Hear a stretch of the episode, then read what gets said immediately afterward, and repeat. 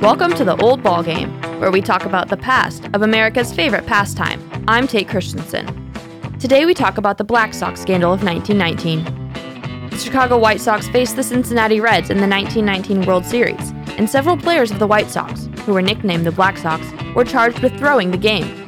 Conspiracy has it that a White Sox player secretly met up with a professional gambler in a hotel in Boston, although the identity of the man could never be confirmed. $80,000 was involved, and White Sox infielder Fred McMullen found out about the deal and threatened to reveal their secrets unless he was given a payoff. Several other players became involved as the series went on. The series lasted nine games, and the White Sox lost the final one. Rumors spread throughout the 1920 season, and a jury got involved.